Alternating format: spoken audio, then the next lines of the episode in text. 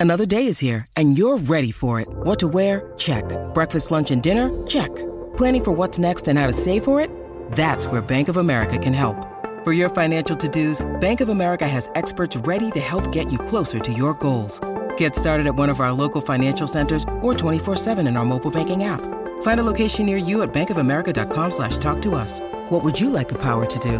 Mobile banking requires downloading the app and is only available for select devices. Message and data rates may apply. Bank of America and a member FDIC. Jewelry isn't a gift you give just once. It's a way to remind your loved one of a beautiful moment every time they see it. Blue Nile can help you find the gift that says how you feel and says it beautifully with expert guidance and a wide assortment of jewelry of the highest quality at the best price. Go to BlueNile.com and experience the convenience of shopping Blue Nile, the original online jeweler since 1999. That's BlueNile.com to find the perfect jewelry gift for any occasion. BlueNile.com.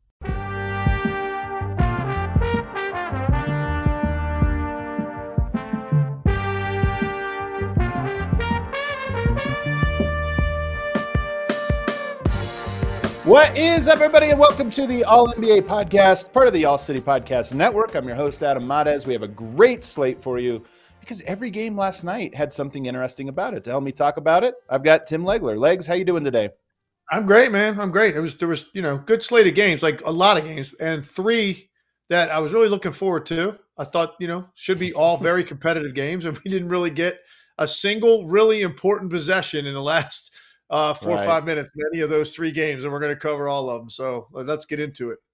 Those games are going to be the Wolves and the Clippers. Wolves kind of a statement win on the road over the Clippers. We're going to talk about the Warriors Jazz. I know we talked about the Warriors yesterday, but they got another impressive win, so we have to talk about it. And then the Bucks defense shows up against the Nuggets, or is it that the Nuggets offense didn't show up against the Bucks? We'll we'll talk about that. And then at the end of the show, we're going to run through these slates of games. We'll also talk about predicting who is going to be the one seed in the Western Conference. But first, we are presented as always by DraftKings Fantasy Sports. Check out what DraftKings has to offer this season with code ALLNBA because life's more fun when you're on the action. DraftKings, the crown is yours. Gambling problem? Call 1 800 Gambler. Age and eligibility restrictions apply. Void where prohibited. See DraftKings.com for details. We start legs with this win the Wolves got in Los Angeles, the late game last night, 121 to 100. And it was fueled by an impressive bully ball stretch to end the third quarter and to start the fourth quarter, where the Clippers love to go small, test out their small lineup where they can spread you out and play one on one. Did not work because the Wolves defense snuffed it out and really put the clamps on. And then on the offensive end, just bully balled them. I think the statement moment for me was Gobert dunking right over Kawhi Leonard in the in the post. That was a play that happened in the third quarter that was sort of indicative to me of what stood out about this game. But what stood out to you about it? Yeah, it's crazy because what you're talking about, that stretch was about started at about the four and a half minute mark of the third quarter. And the quarter was pretty tight to that point, but it ended up Minnesota outscored them 40 to 19 in the third quarter because of what happened at the end of the quarter. And you're right, it was straight force.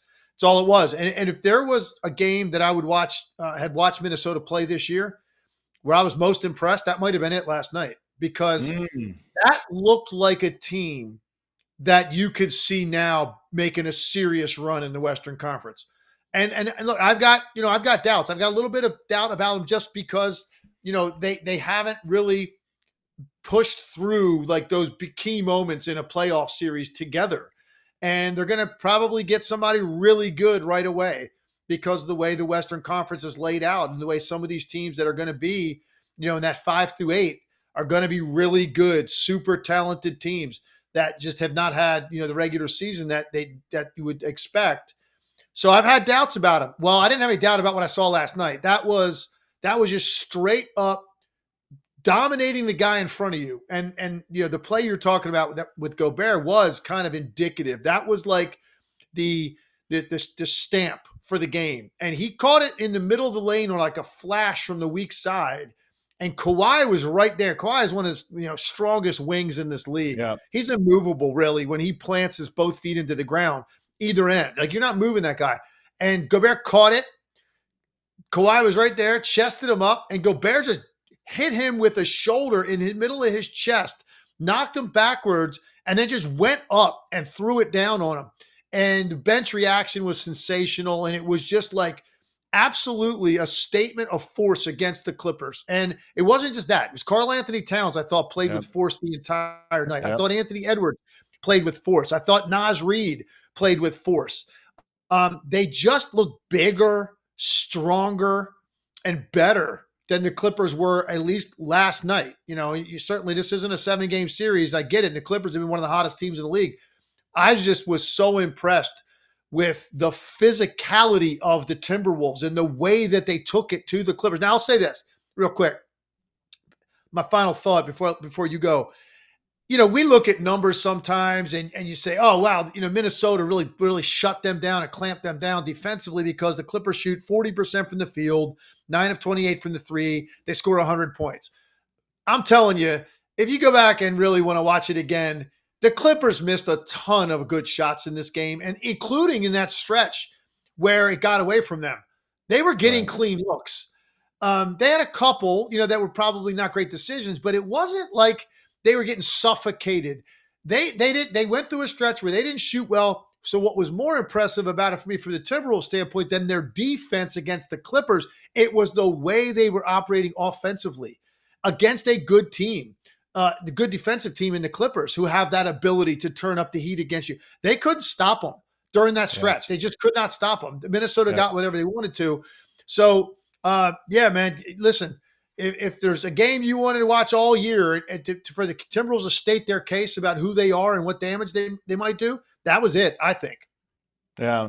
I, I, I, agree with you. that This was a great game to watch. If you want to get to know why people would buy the the Timberwolves, this was a good example of it because they won in the ways that I think are, you know, if they're going to win in the playoffs, they're going to win these ways. But I'm going to disagree with you though about the shots because you are right that there were some open looks he missed, and there's no question that there were some shots in that run that the Clippers would like to have back. Paul George, off the top of my head, had a wide open right wing three that is one of his favorite shots, and it didn't go down.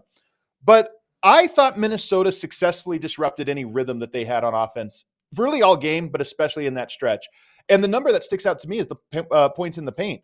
They won that battle 64 to 42. And, you know, oftentimes the three pointer, when it's not falling, do you have something else? Are you putting pressure on and then getting kickouts and getting this or that? I thought that Gobert made a huge impact in this game on even guys like Kawhi Leonard, James Harden, who are very good at getting downhill and getting to the rim. I thought even those guys had multiple possessions, especially in that stretch where they started, beat the first line of defense, and saw Gobert coming over, and it just hesitated. Ended up taking a mid range or circling back, and you know. So I thought that when you disrupt the rim pressure, even if you're getting open shots, they're just a little bit less in rhythm, and that's why I was impressed uh, with the defense of the Timberwolves. Look, they they had some possessions certainly where where they you know they they pressured them and clamped down. Jay McDaniels had a phenomenal strip yep. possession in that where he got the Dunk. strip at half court, then had to run down the loose ball and picked yep. it up finally and got ahead of the pack for a dunk. That was a big, like a momentum play, gave them a lot of energy. Um, and I'm not saying that they were just like out there going through the motions defensively. Sure. Of course, they're a good defensive team, and they're, and they're they're there. I'm just saying if you want, if we want to go back possession by possession and look at what the Clippers were getting, these are makeable shots. I mean, Norman Powell had a play where he comes off a ball screen and shoots a wide open 12 foot jumper in that stretch, wide open, completely naked, misses it. They had multiple wide open, uncontested three point shots during that stretch. That's all I'm saying. Like the Clippers right. definitely contributed to it with their shot making. You're always going to give credit to the team, you know, that that that played well defensively. I'm I'm for me, all, all I'm saying is I was sure. more impressed with what yeah. with what Minnesota was able to do against the Clippers on the other end of the floor. They yeah. went at whoever was in front of them. Every matchup they got, they went right at them. And like I said, they just they looked small. You know, Harden's got a size advantage on Conley at the point, but then you know when Minnesota's playing those two bigs together, basically the Clippers, you, know, you got one big on the floor, and then you got it's either Paul George or Kawhi Leonard, like or Terrence Mann. Like those are the next three guys. And you look around, you got a long Jaden McDaniels. You've got Towns, you've got Gobert, and Anthony Edwards, who like physically fits the same profile as Kawhi. So it's they just looked so much bigger and stronger during that stretch. And I just thought they were so certain and confident yeah. the way they were playing, the way they went out there, man. So uh, like I said, I just super impressed with everything that I saw at the Timberwolves. And that, that's that's what a deep run playoff team looks like, the way that they played last night. Yeah. The other thing that happened in this game is Monte Morris made his debut and played 18 minutes, which I believe is the most minutes he's played all year. I mean, he didn't play that many games for Detroit, but to get 18 minutes right out of the gate surprised me a little bit in his first active game. But one of the things we've talked about lately, Legs, and I noticed this so much because the Nuggets don't have it. Teams that have a continuity between their main lineups and all of their other blended or bench lineups, I think have an advantage because there's one type of way that you play. You don't have to change up like, okay, now we play this way and it's completely different. Monte Morris offensively has a lot of Mike Conley in his game. Doesn't turn the ball over, knows where to get the ball, can knock down a shot when he needs it, can play with the ball in his hands or with the ball off of his hands, and obviously a good pick and roll player. They have three centers and they like to play any combination of those three guys, you know, two of those three guys.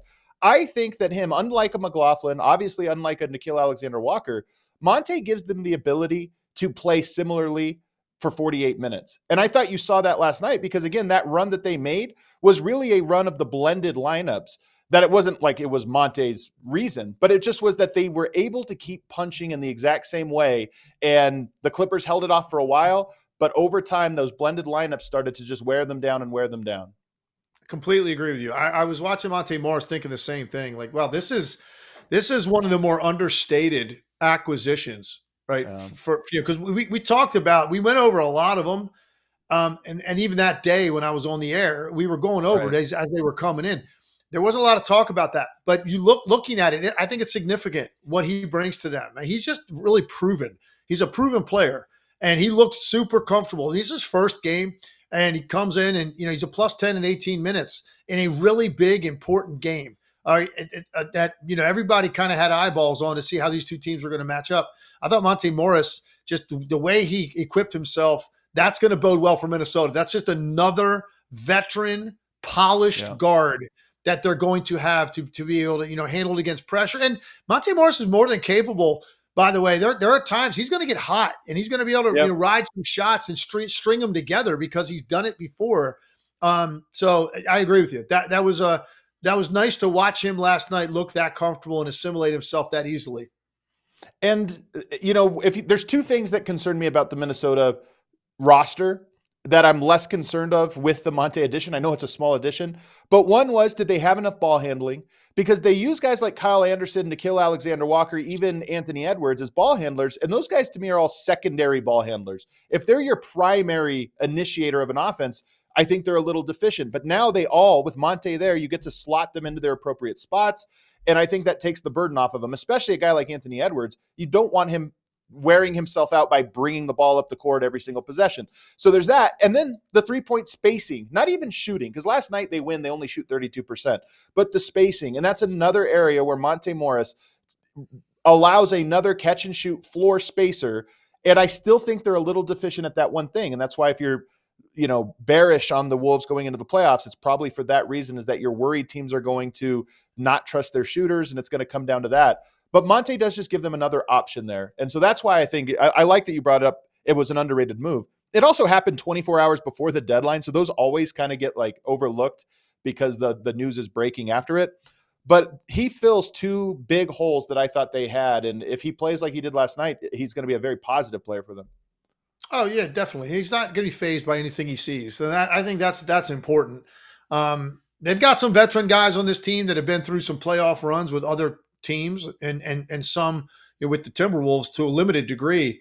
Um, they haven't broken through as a group. This looks like a team that's got a great mixture of some young athletic legs and then veteran guys that are going to, you know, be able to handle that, those situations that crop up in a playoff series. And Monte Morris is one of those guys. He's just not going to be rattled by anything. You're not going to like speed him up. He's not going to make mistakes. Uh, super solid pickup and just gives you more depth at the guard spot. And then the defense, guarding the Clippers one on one is just such a tough thing because they have so many guys. But I think the Timberwolves, them and the Pelicans maybe have the best collection of one on one defenders. Obviously, having Gobert behind there makes everybody better. But you mentioned um, Jaden McDaniels, who was, I thought, phenomenal last night on one of the toughest assignments. But I always look at Mike Conley, Nickeil Alexander Walker, and even Karl-Anthony Towns, who had a couple good defensive possessions in this game. They just did a really good job one on one defensively of making everything hard. Yeah, definitely. Uh, and it, look, it's they have the ability to be able to press press up more than most teams in this league because you know they know that they've got an awful lot of size behind them. And they've got a guy in Gobert who's always going to be tracking. He's always going to be bothering people once they get to the rim. So they have athletically the personnel, particularly with Edwards and McDaniels on the floor at the same time, and, and Alexander Walker as well. Those three guys can pressure up a little bit more and force guys to get out of their go-to step back stuff and make them have to then counter that and get get in get down into the interior of defense where you're going to have a lot of size and length coming your way. You saw a lot of that last night. Um, stuff in the paint at the rim, I felt like yeah, Minnesota does does a great job. They always do of contesting those shots and getting a lot of long arms flying at guys trying to finish floaters and stuff off the glass or anything in the post. Um, and they did it again last night. Of just as complete a performance as you're going to see because it. I thought the Clippers played hard. They were ready to play, and it, it was this was a you know one possession game, pretty tight game for two and a half quarters. And then right. for what Minnesota did over the last 16 minutes of the game, you know, it just completely, they were on two different levels, these two teams last night. And uh, that, I don't think the Clippers really expected that. So Minnesota, statement game is a good way to put it. I'm, I do not believe in them too often in the regular season, but I do think that was one last night. And you could tell by the approach Minnesota had. They weren't treating that like just another game. This was important right. to them, knowing yeah. that the Clippers have been this hot. And a lot of people now actually – over the last few weeks, just when I say a lot of people, I'm talking about the, the totality of the people that cover the league. Look at look at kind of the narrative behind the Clippers, what it's been lately. A lot of people think this team can get to the finals or win the whole thing. That's what they look like now. And so Minnesota's aware of that, even though they've been, you know, at the top or near the top of the West most of the year.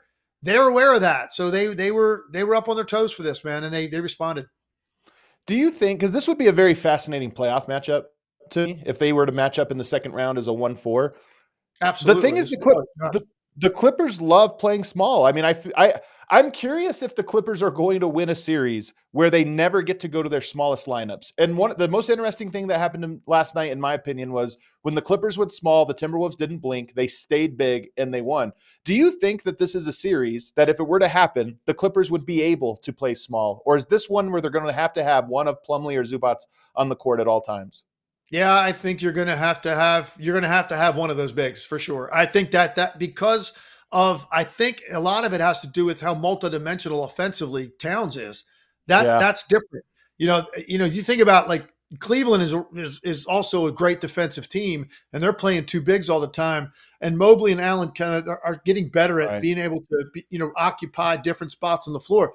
Evan Mobley's not Karl-Anthony Towns you know, and the way that you have to play him and guard him because Karl-Anthony Towns will beat up smaller guys. He had some switches early in the game where he catches the ball, he turns his back on you, and he is an absolute load to try to you know guard with with a guy that's like six seven or below, and he doesn't notice they're there. Um, as long as he doesn't like settle for a quick three, like if he's taking shots that are you know what he's looking for. So I don't think you're going to have a choice. Uh, you're not going to be able to play basically a point guard and four wings you're going to have to have somebody with some size on the floor at all times against Minnesota if you're the Clippers, and that's you, like you said, that's not necessarily their best lineup.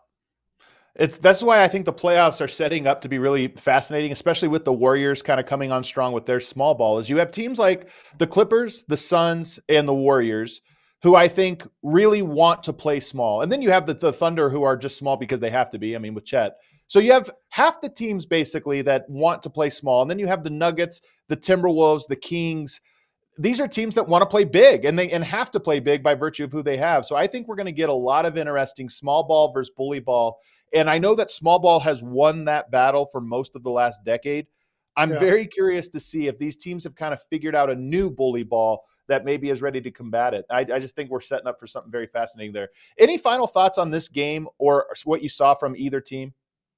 Um, I, like uh, for me, you know, and I've, I've been, you know, we've been talking about the Timberwolves a lot this year, justifiably so, the, the, with the year that they've had, and we're always, you know, we're constantly trying to figure out how do they, re- how, you know, how do these teams really stack up with each other here at the top of the Western Conference? Because you had teams like the Clippers that made a ma- major change later on, and and you know they got hot here more recently. They weren't very good at the start of the year. Um, Denver is a team that we, you know, is, is so proven. We kind of know what they are. So Oklahoma City and Minnesota have been getting all this talk all year, where you really are trying to figure out. And then because you also have Phoenix, Dallas, like teams like this, New Orleans, like all these teams lurking. This to me is very, put a very clear picture in my mind of what Minnesota is at their best, and I'm going to use this as kind of a reference point for me when I talk about them the rest of the year. That's how that's how impressed yeah. I was with the way that they played in the second half of this game. Well, that brings us to the top four in the Western Conference because that game obviously put them a game ahead of the Clippers. Uh, if they would have lost, that would have swiped, switched. The Clippers would have been at the top of the West. But right now, the Timberwolves sit there. And we have this graphic. If we look at the top four, you can pull up here, Emma. The 37 and 16 record for the Timberwolves. Going forward, they have the fifth easiest strength of schedule. This is according to my favorite calendar site, Positive Residual, which factors in home and away and rest advantage versus disadvantage. They have the fifth easiest remaining, and DraftKings has them at plus 185. Right below them, you have the Thunder, who have the seventh easiest schedule, plus 500. You have the Nuggets, who have the second best odds on DraftKings, plus 200, because they have the easiest strength of schedule remaining. I think they have five more home games than road games the rest of the way, and the fewest back to backs in the NBA. And then the Clippers, who have the toughest schedule, 19th easiest, and then they are at plus 280. So knowing this legs and looking at those, you know, remaining strength of schedule for whatever it's worth, plus the odds, do you have a prediction for who you think is going to end up winning the number one seed? Yeah, and it's interesting because you and I talked about doing this segment, and I didn't look, I didn't get the, that information until just now when you popped that up on the screen.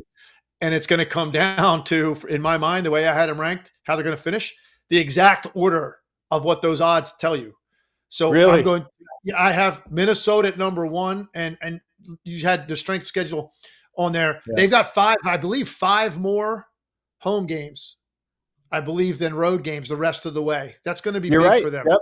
17 right? to 12. You're right. Yep. And then you've got Denver uh, in number two. And I don't know that Denver, like, I, you know, I don't think Denver, it because of you know the fact that they won it, man. You know that, that gives you a lot of cachet to like kind of handle the regular season how you won. I don't necessarily think that that they're like they really want to get that number one seed. They think that that's critical. I think their big thing would be let's just make sure, hey, we're going to manage our guys. You know, we're obviously going to, you know, we're going to win games along the way.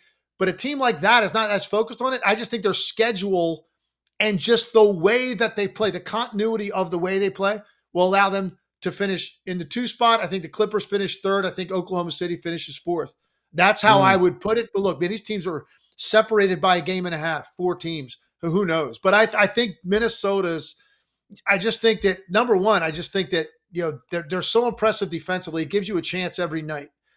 Even when you nights you don't shoot well, nights you're missing somebody, nights you have a bad shooting night collectively, it gives you a chance to be in games. When you combine that with the fact that they've got five more home games the rest of the way than road games, that's why I think ultimately Minnesota ends up with the one seed.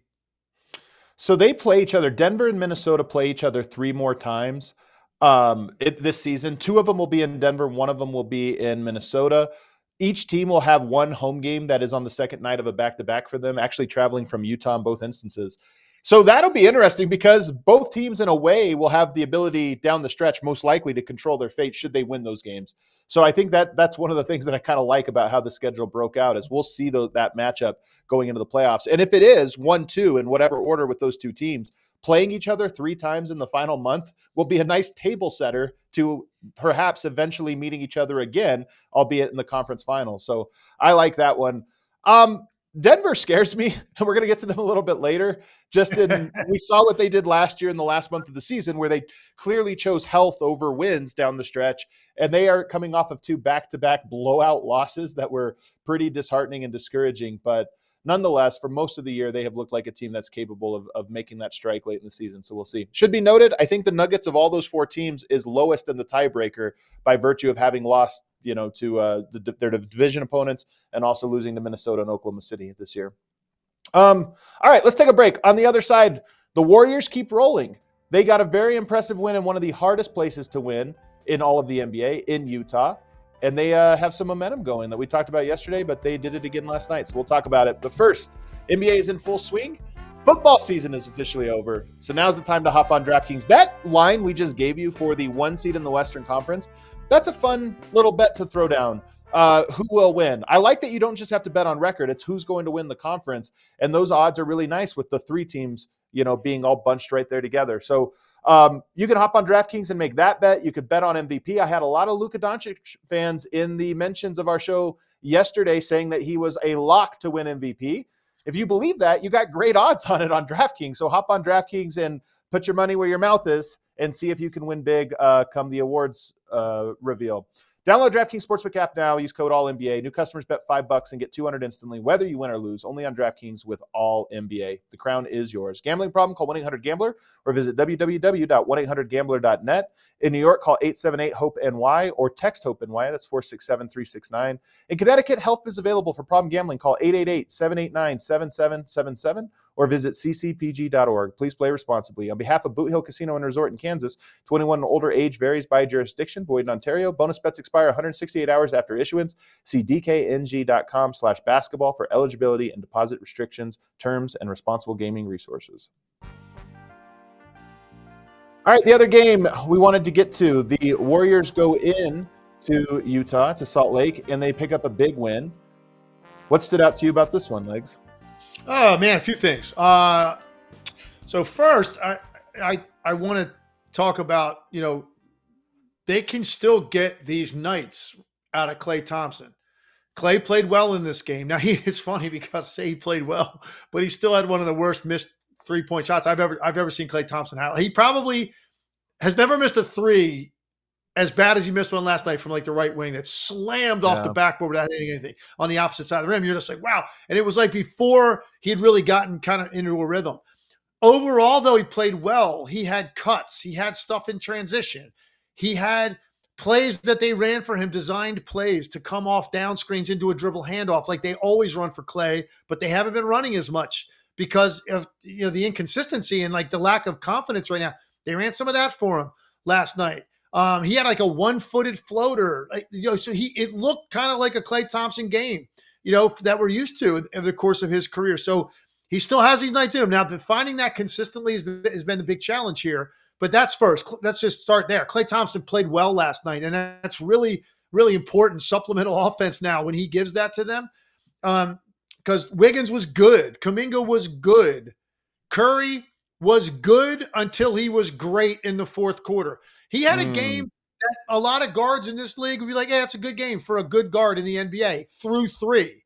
He had missed some shots he usually makes. I thought they did a pretty good job of, of like tagging him, trailing him, denying him, forcing him to, you know, to not really get clean looks. And then he went absolutely nuts in the fourth quarter. He hits one, and then the very next trip hits another three. And now you're like, oh man, because now he's just going to be absolutely on running frenetically and and all that pressure that that puts on teams and it creates stuff for other guys. He did that. Ends up with five threes in the fourth, seven overall, third straight game with seven or more made threes. Um, he was great. I thought to me, this was one of the better like defensive games I've seen Golden State play all year. Their defense was so active um, and fast the entire game. Yeah, and it, it, you know, and so like they've won some games here lately. We've talked about them yesterday. They're starting to get some notice. People are kind of going, hey, this is interesting now. Like Wiggins is starting to play a little better. Kuminga's been great. You're expecting him now to play really well every night. Curry's been sensational. And it's like, okay, wow, they're, they're starting to get some wins and they're starting to, which is they lost so many close games. They're starting to win those games. So now you go into Utah, and I really wanted to watch this game for that reason. Uh, you're a hot team. This Utah's a, a good team at home, yeah. really tough. Let's see what they do in this situation. And they go in there and they win the game by 22 points. They win it going away in the fourth quarter.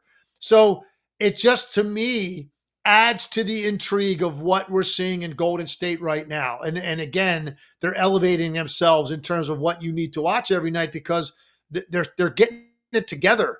Uh, yeah. To what extent? I don't know. That remains to be seen. It's too small of a sample size. Right. Let's see if this thing keeps trending in the right direction. If at some point they get Chris Paul back, and and and you know what that does for them and adds to it. But they played great last night on both ends of the floor, and you know defensively really good, and then offensively good enough until Curry basically closed the game in the fourth quarter. And this was a big game, not just because it's tough to play at Utah, not just because it helped them match their longest win streak of the season, five games, but also the Jazz are the team that's right behind the Warriors in the standings. And I know we're, we're only talking about the last spot of the play in, but for the longest portion of the season, the Warriors were on the outside looking in. They now move three games ahead of the Utah Jazz in the loss column. That's pretty big.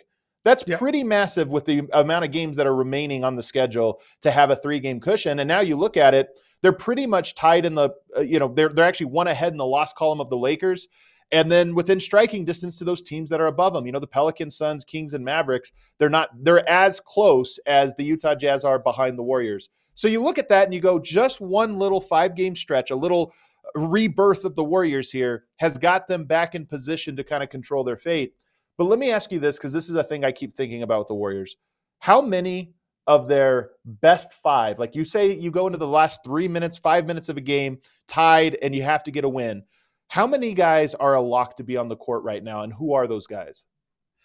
Uh, well, yeah, well, obviously Klay Thompson's not one of them. So you're going to have, I think you're going to have a lock. You're going to have Kuminga on the court. You're going to have Curry on the court. You're going to have Wiggins on the court. You're going to have Draymond on the court. So I think Podziemski is, yeah.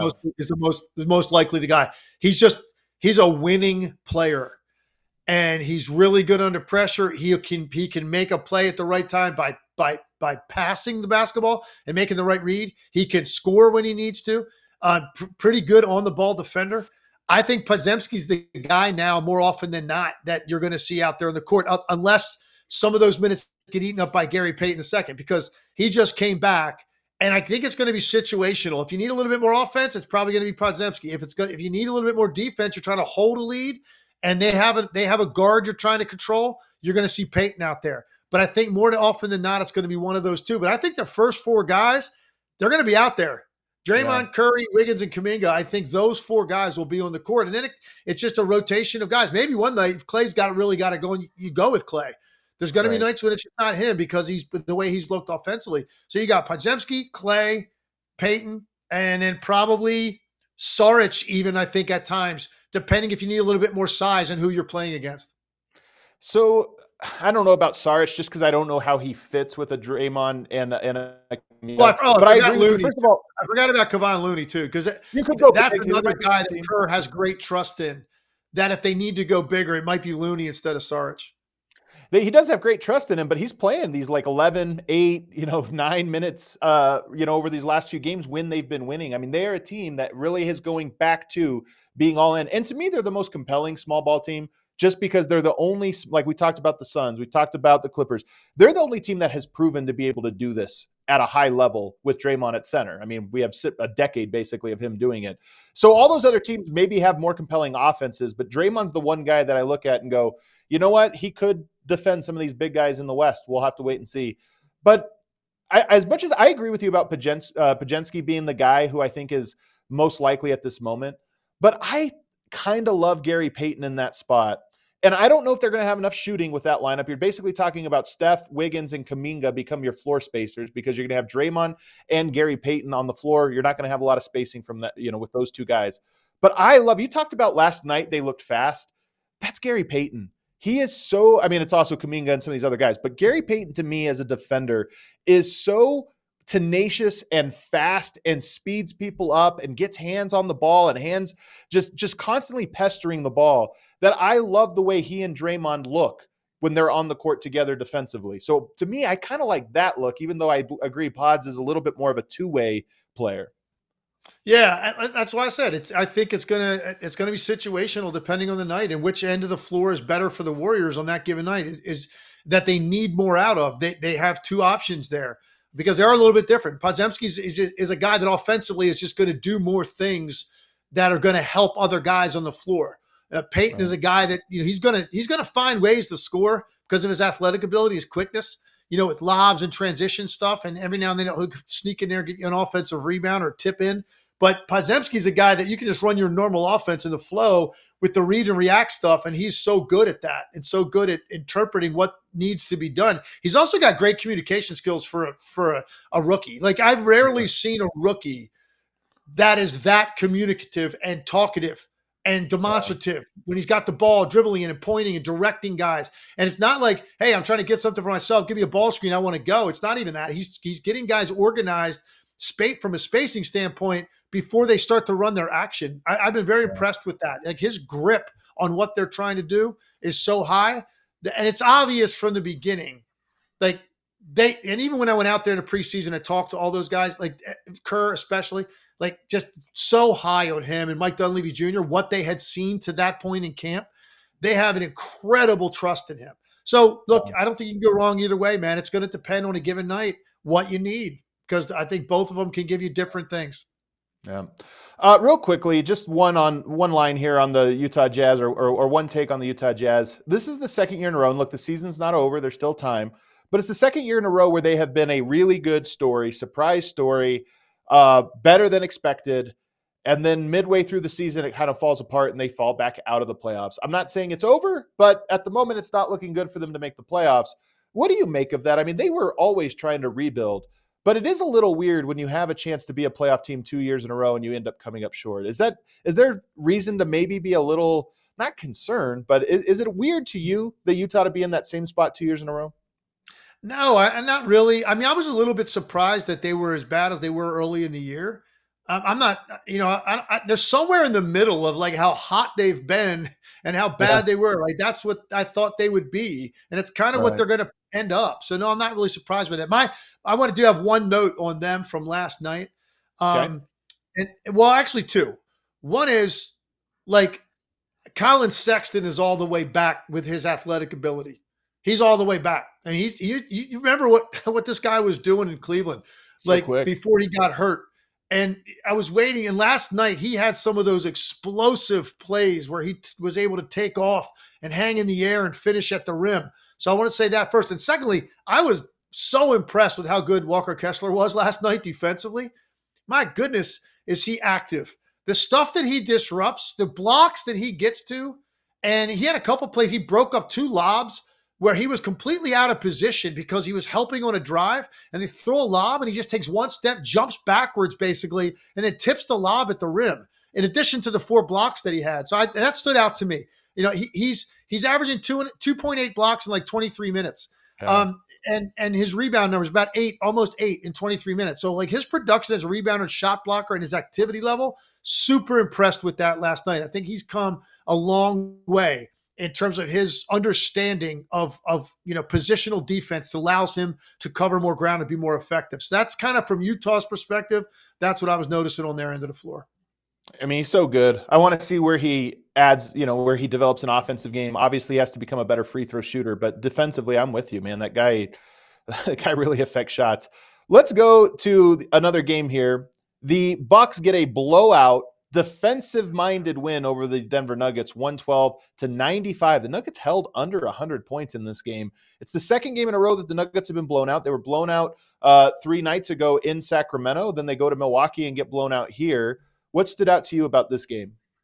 Well, I'll tell you what. I want you to go first because this is your squad. You watch them every yeah. night, man. I was I was I was stoked for this game and Denver did not have it and it was apparent early. What what did yeah. you see, man? What was different about them? Well, one, I think they had a really, and I don't know this, but I'm guessing they had a really good Super Bowl party. It, I, I'm, I'm guessing it was a really fun one because this was a team that looked checked out from the start. I mean, you look at at halftime, Jokic, I think, had 23 points. The rest of the starters had seven total. So this was a game where really none of the other guys showed up. KCP had been out a few games with a hamstring injury and came back in this one. And he clearly he only played nine minutes. It was nine too many. He clearly was not ready to return from that injury. And then Jamal Murray played just 18 really horrible minutes because he too is dealing with an injury. So to me, this is a game where not not to make the excuse because I think Denver could have had a better intensity and attention to detail and all those things over their last two.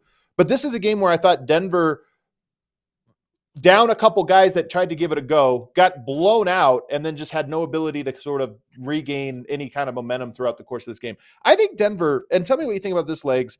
Denver, more than most teams, needs their full complement of starting five because they're such a chemistry based team and they have pieces that fit so nicely. So other teams can be losing their fifth guy, their fourth guy. You plug a new guy in, does same thing, it's fine. With Denver, I feel like they need their guys, and not having KCP, not having Murray, they couldn't replace him last night.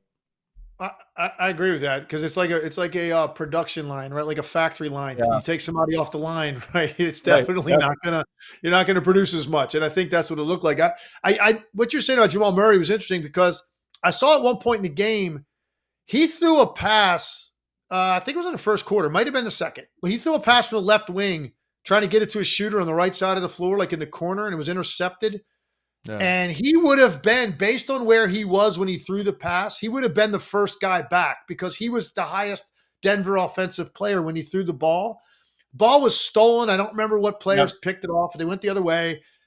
He didn't even make an attempt to get back. And it, it led to a dunk, right? And I was I was yep. like, he had actually he actually he actually kind of put his hand like over his face yep. as he started to like, jog back. And then I was just was watching him after that because that's not like him. Came up the floor, and then there was like a dead ball whistle, and I noticed he was bent over, like holding his knees right in front of Mike Malone on the sidelines. They were having a conversation. Like, Mike Malone was bent down. He was looking up at him. They were talking. I was trying to figure out what that was. He looked like he was like physically ill or something. I it almost looked like they were talking about, do you need to come out? Like, are you okay? You need to come out of the right, game. Right. And so and maybe it was just whatever he's dealing with, but he did not look himself. I think the thing that was was apparent from the very beginning of this game I, I don't know that I've seen Giannis get to the rim that easily early yep. in the game that he as he did against Denver. And that yep. that's not what you expect when you're going to play Denver. They and because they're so well prepared and everybody knows you have to make sure you've got bodies in front of his driving paths. That's really what it comes down to for Giannis. The commitment to get back and then the commitment to play the edge of the lane and force him to have kickouts or run people over. They didn't do that he got where he wanted to go. I was actually shocked to see they only had, I believe, 44 points in the paint. I felt like they were all Giannis, like in the first 18 loud. minutes of the game. He, every time, I, every time you looked up, he was at the rim. So I just think that chalk it up to one of those nights in an 82 game season. It's unfortunate because of what that game could have given us if Denver was more, you know, ready that would that could have been a great game with a great finish, and it just never it never got there um, because the Bucks the Bucks were absolutely more ready to play, fresher, more bounce, more aggressive. Denver didn't have it. They did not look very good at all, and you know you they can put this in their memory bank, uh, get this out of their memory bank real quickly though. Yeah, I mean Denver has one more game before the break, hosting Sacramento. We'll see if they bounce back in that one, but two in a row where they get blown out. Here's another thing that's interesting, and it's actually interesting for both sides. You're right. Giannis was incredible 36, 18, five assists, three steals, two blocks. That's everything. He dominated this game. They also had him guarding Aaron Gordon, and they had him playing more of a roamer role defensively, which is obviously what he's best at. The big question for the Bucks is going to be can they defend? Last night they defended at an elite level. And my question is with the Nuggets, more teams this year than ever before have just not guarded Aaron Gordon if they have the ability to. And a team like Milwaukee has the ability to use a Giannis in that role where it's he can run off and and contain anything on the perimeter, but he's going to pack the paint and challenge Aaron Gordon at the rim. They did that last night and they are very well suited to playing that style of defense. I think it's the best defense that Giannis can play is being that roamer. But I also think Denver, that's their biggest vulnerability that nobody was really able to exploit last year. Minnesota came the closest of just saying, hey, we're not going to guard Aaron Gordon. We're going to contest him at the rim. But anything outside the paint, we just don't care if he touches the ball or does anything. And he clearly doesn't have confidence in his shot. And Denver does seem to get stuck in the mud sometimes against that style of defense. What do you think? No, it's it, it's definitely a factor. It's when I watch the Nuggets games now, it's kind of what I'm looking for to see if teams are doing that to Aaron Gordon, and you're see, you're starting to see teams do it more and more. And he was two for four from the three point line last night, but he didn't take a single free throw. And, right. you know this, oh, so this is yeah, and that's important, man. The way that he plays and as strong as he is and physical, and when they're at their best, he's he's getting stuff along the baseline where he's getting those drop balls from Jokic and stuff. And he's powering it up to the rim. He didn't shoot a single free throw. Um, and you're seeing the way teams play him being you've got to pick something you've got to give up against them because if you just try to play them straight up the way that they operate, the way they read each other, the way they move the ball, as smart as they are, the feel that they have for each other, you're going to have a, a hell of a time. So you got to figure there's something we have to do to manipulate our defense to try to force something out of them that they don't want to do. And that's what it is. And that's something to be watching for now every night when you watch Denver play. And the Bucks on the other end of this, you know, no Khris Middleton in this game as well. and they play with Jae Crowder essentially at the small forward position. So very rare to play even bigger, you know, to move a guy up a spot. But you know, it worked out for them. Is there? Did they find anything in a lineup like that, or is that just uh, you know something they had to do out of necessity? Yeah, they had to do it out of necessity, and that's, honestly, that's the other thing. Look, they looked great, but when when the team that you're playing is that far below their norm, which is right. exactly what I was watching last night for Denver. I mean, if if I didn't know who Denver was, I just got dropped out of a spaceship and I watched a basketball game for the first time, and you asked me about the Denver Nuggets after, I would have said, "Oh, it's a shame. That team, obviously, that's a that must be a lottery bound team because they just didn't have it. They looked awful." Yeah, and you know, here we are, the defending champs. So my point is this: when the team is that far below their norm, it's really hard to even know what you saw out of the other team. because look, the Bucks, you know, since they made the coaching change, they, they haven't been winning. They've had all kinds of issues defensively this year.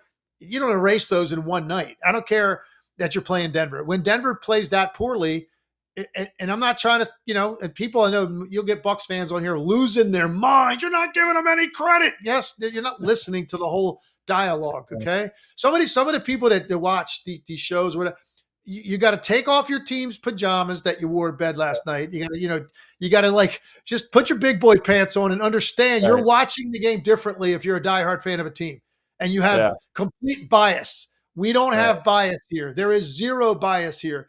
I'm just giving you what I see. Bucks played great, but relative also to how Denver played. It does matter when a team is that far below their standard. And that's what Denver was last night. So my point is, I don't really know exactly if they figured some stuff out in Milwaukee. Let's see. Well, who do they play? What's their schedule coming up? I'll tell you what I'll know. I hopefully a little bit more because I just don't Probably think that was after the break. I got it right here, real quick. So they got they they got Miami at home uh, tonight, at Memphis. All right, at and Minnesota. Yeah. Friday, February 23rd, after the break, they're at Minnesota. Maybe, maybe, maybe that'll be a good good gauge by then because by that time also you'll have Doc have had more time. He'll have the break, yep. more film study for him, better feel for what he wants to do and adjustments he can make rather than taking over a team on the fly. You're not really to implement really anything hardly. He'll have more time. It's that might be the game when we look really look at Milwaukee and see how far they've come, like since Doc got there, or what's different since Doc got yep. there.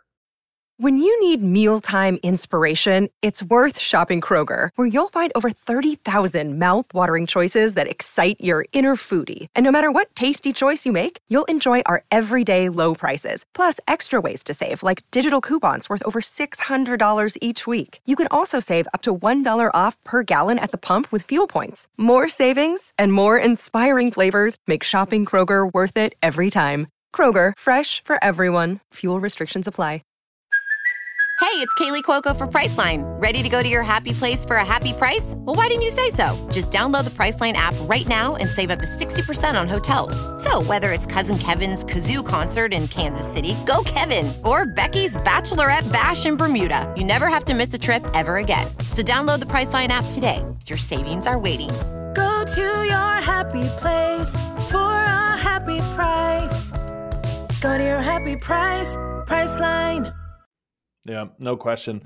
Um, another game that happened last night. We're going to run through some of these other ones and just make quick notes. Even though we didn't see those, are the games we talked about, are the games we keyed in on and watched. These ones, obviously, we're just seeing some of the highlights on. But the Knicks get a brutal loss last night to the Houston Rockets. Aaron Holiday takes a three pointer off of, like a kind of a scramble play, takes a three pointer at the buzzer, and is maybe bumped into by Jalen Brunson. A foul is called. You review, sub held and the Rockets win the game on free throws at the end. After the game, Ed Malloy told pool reporters it was the wrong call. So, what did you see from this play? Uh, uh, uh, how do you feel about how this all went down? All right, so I didn't watch that game, so I had to go back and kind of get caught up this morning on that game, and I watched the end of the game. And the very first time I saw it live, I saw it at full speed.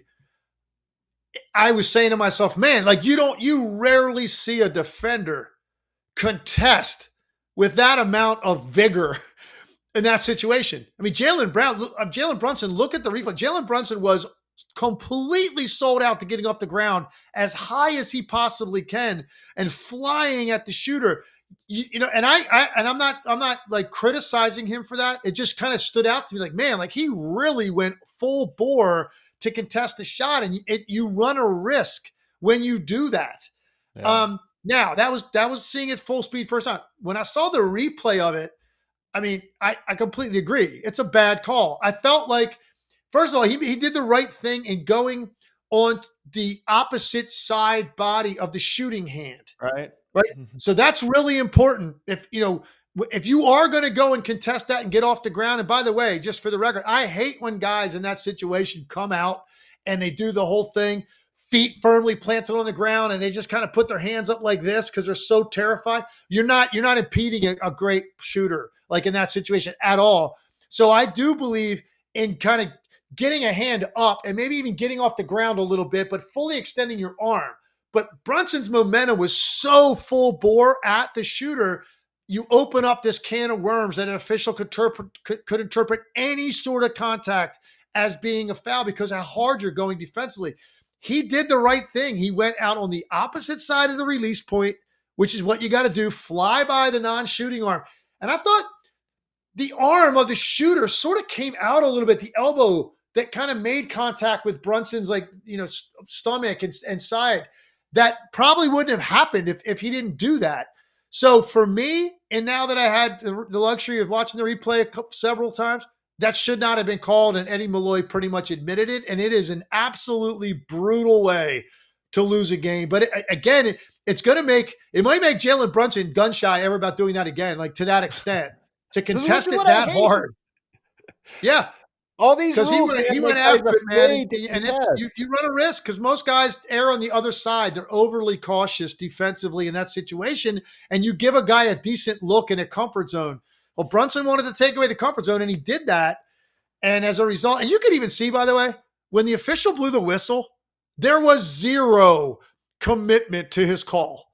yeah. The look on his face immediately was yeah. like, oh yeah, I guess this is kind of a big call. And uh and then yeah. he, you know he's talking to Brunson and Thibodeau, and it was just kind of like you could see like there was zero zero validation internally that that was the right thing to do. And, and then like Eddie Malloy pretty much said it after the game. Yeah. Um, we got a super chat here from Jay Money. We'll bring it on. It says thoughts on Klay's comments on accepting his lesser role and saying he modeled his game after Ray Allen to be effective into his late 30s. Love it for him. I did not see these comments, so I can't speak on them. Did you see these by chance, Legs? No, I didn't. I didn't see those comments actually. So but, we can we know, can, I, we can infer what was said based on this comment. So not having not seen it though, what do you think about him just eh, saying that he's ready to accept that role? Yeah, look, I think man, you can't even begin to overstate how difficult coming to terms with that is for a player on that level that has accomplished that much. That still feels like because he can do it on given nights, like it still feels like he's the same guy. Now his confidence right now is completely rattled. There's no doubt about that. But again, last night, you know, 11 for what it shoots efficiently, 26 points. You know, a lot of that looked like Klay Thompson, the normal Klay Thompson. So he knows it's there, and so that that makes it even harder. It's not like it's obvious, man. He's you know, he's 38 years old and he he's just not close to the same guy, and you completely create a different role for him. He's not like he's not, not who Klay Thompson is right now. So I give him a lot of credit, man. And how hard it must have been, his pride to be able to come to terms with it. It is difficult for an athlete to accept it, but him it starts with verbally being able to say it because that's hard for guys to even say yeah. For him to be able to say it shows the work he is doing internally and mentally to come to terms with it. And how can I help this team? That's really all that's going to matter. How can I best serve helping this team? And on a given night, it's going to be different. And for him to admit that, man, I, I just, I'm just telling you, that is a very difficult thing uh, to, to come to mentally, um, particularly when your running mate still looks as good as he does. That's, that's hard. And so give Klay Thompson all the credit in the world, man. And I, just hope that I just hope that he finds some kind of better rhythm at some point this year, and he's able to, you know, to do yeah. that for the Warriors if they do make the playoffs. Would be a good story for him to find a new role, different from what he was, but then excel in that role. There's something, you know, sweet about that. 76ers last night behind Buddy Hield, 24 points, eight assists, five of eight from three. Get an upset win in Cleveland over the Clippers. The 76ers had been reeling, the Clippers had been streaking, and the script reversed last night. What do you make of, of that box score and that outcome?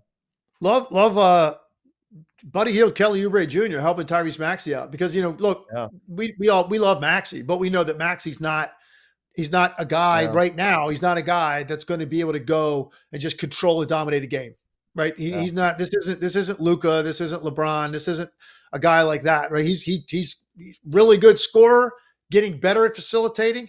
He's but he's a smaller type guard. He's not going to be able to go and, and dominate. He's going to need help every night. And look, for the Sixers to put up 123 against that team, and I didn't see that game at all, so I'm not sure how it played out. I'm just looking at the numbers. I mean, you get 24 out of Hield, 24 out of Oubre, uh, Maxey with 22. So your you know your starters and and and then 23 combined between Martin and Reed. So your your starters played really well against an elite defensive team. Uh, that's a big win for Philly. The Pacers fall to the Hornets. The Hornets had six players in double figures. Very impressive. The starting five plus Grant Williams off the bench, Seth Curry off the bench as well. They picked up that win. And Miles Bridges, 20 points, 10 rebounds, seven assists, three steals. He continues to put up some pretty amazing box scores. Meanwhile, Halliburton played 34 minutes. I believe that's the most since he's returned from his injury, but they drop another one. What's going on with the Pacers here?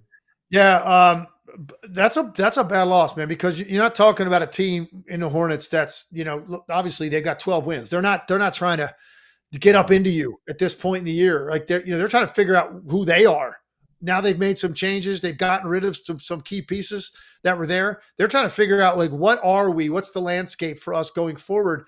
You get the Pacers coming in, one of the more high octane offenses in the league, and they get held to 102 points. They only took 33s in this game, which for them is a low number um, they had two offensive rebounds, so you're not giving yourself any margin of error to make up for it. You know, bad possession. You you know you get no second shots basically the entire game.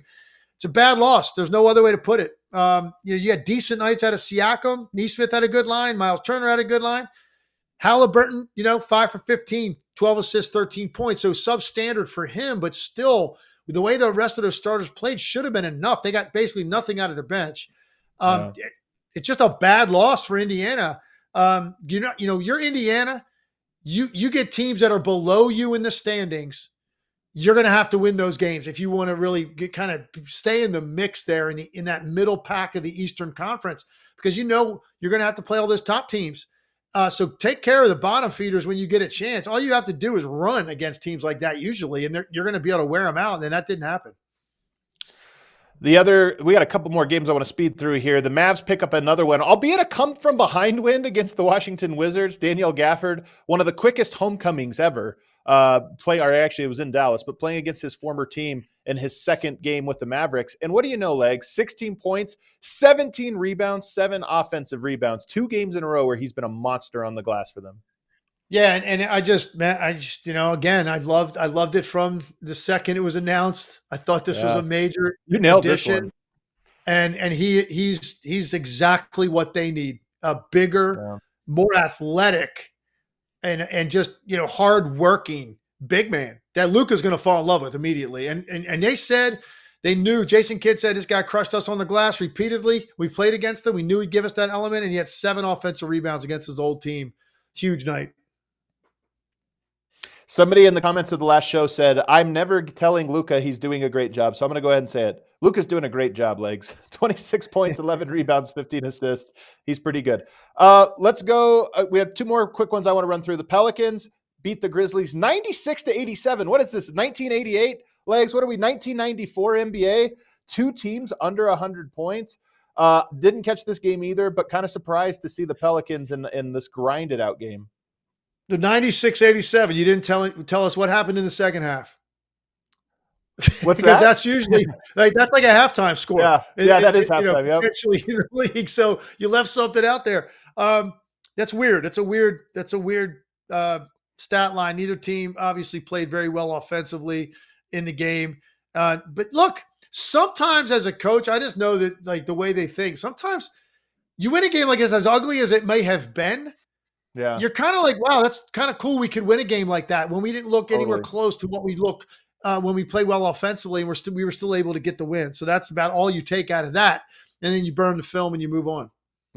And then the last game, of course, the Spurs beating the Raptors. The really story here is just Victor Wembanyama. We haven't talked about him in like, I don't know, four shows.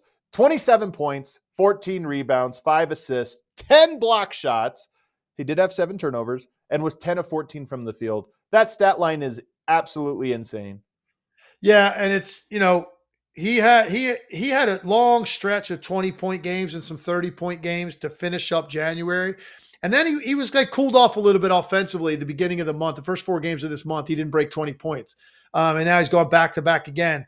His rebounding numbers, though, consistently have been great. And and look, one of the things that fascinated us about him whenever when we first started getting wind of him and then watching more film on him and all that leading up to the draft was this this notion that you could have someone this skilled with this kind of size offensively with a handle and a three point shot and ridiculous length in transition that can also be a massive disruptor on the other end of the floor with his length and the way he protects the rim. And and then you know you get a game like that and you see what the upside is. And like when they ask Pop after one of these games, like you know who else can do something like this? He says nobody. He only him. Right. And and he might be right right now with that kind of stat line. All right, I'm ready for. I know it's early legs, but I'm making a bold prediction that I feel unreasonably confident about. Victor Wembanyama, when it's all said and done, will set an NBA record for most quadruple doubles. The current record is one, so he only needs two. He already got within five assists of this in his rookie season. I mean, it's not crazy. Like the 20 or the 10 and 10, 10 points, 10 rebounds. That's going to happen every game. Now you're just talking about how many games is he going to get 10 blocks? How many games is he going to get 10 assists? I think it happens at least twice in his career, especially in today's NBA where, you know, we're scoring 130 a night. I think he's going to get at least two quadruple doubles in his career. Well, I, okay, yeah, that, that okay. If you put it that way, I don't know. I don't know how many you think he's going to end up with. How diff, but yeah, he only has to have more than one. So yeah, that's a good point. Yeah. I, by the way, we don't know this because I don't think right. If I'm not mistaken, they didn't keep block shots like back right, in right, the day. Yeah. Russell, those guys, right?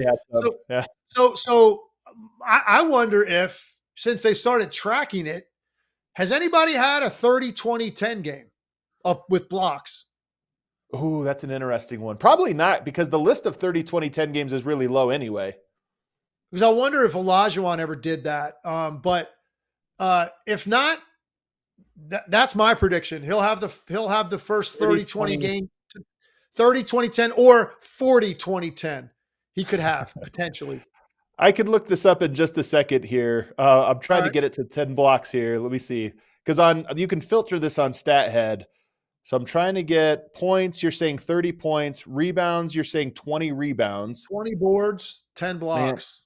Man, 10 blocks. All right. In NBA history, playoffs or otherwise, and let's take a look here and see if it's ever happened. Twice, Kareem Abdul-Jabbar and Akeem Olajuwon. So Kareem did this on in November of 1975 against the Hawks. He finished with 39 points, 23 rebounds, five assists, 10 block shots. And then Akeem did this in 1989 against the Orlando Magic 32 points, 25 rebounds, All 10 right. blocks. So there's the challenge because Kareem got the 39. There it is 40, 20, 40, 10. Yeah. That's the game I'm looking for out of Victor Wembanyama, and he will get there.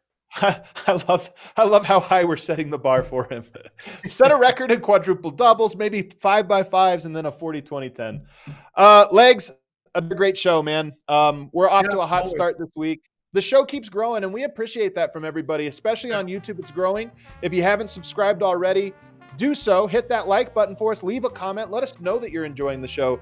But perhaps the best thing you could do is share the show with people you know. Say hey this is a show whether it's on reddit or twitter or people you know in real life just let them know hey tim legler adam mares they're sharing insight on every game passionate following it. And then leave us a five star rating on on apple Podcasts or spotify. Those also help people to discover our show. Legs, anything before we get out of here? No, just remember when you show up in this chat room, just have a little bit of reality about your own team. That's all. That's all I ask for. Because here we are unbiased, but we're unafraid, yeah. brother. So, so, put your big yeah. boy pants on. But we love we love engaging with with everybody yeah. in this chat, man, and we love we love carving it up with you. We, we love the passion, man. A lot of passionate fans in the chat here. Thanks, everybody. We're off tomorrow, but we are back on Thursday. We'll see you then.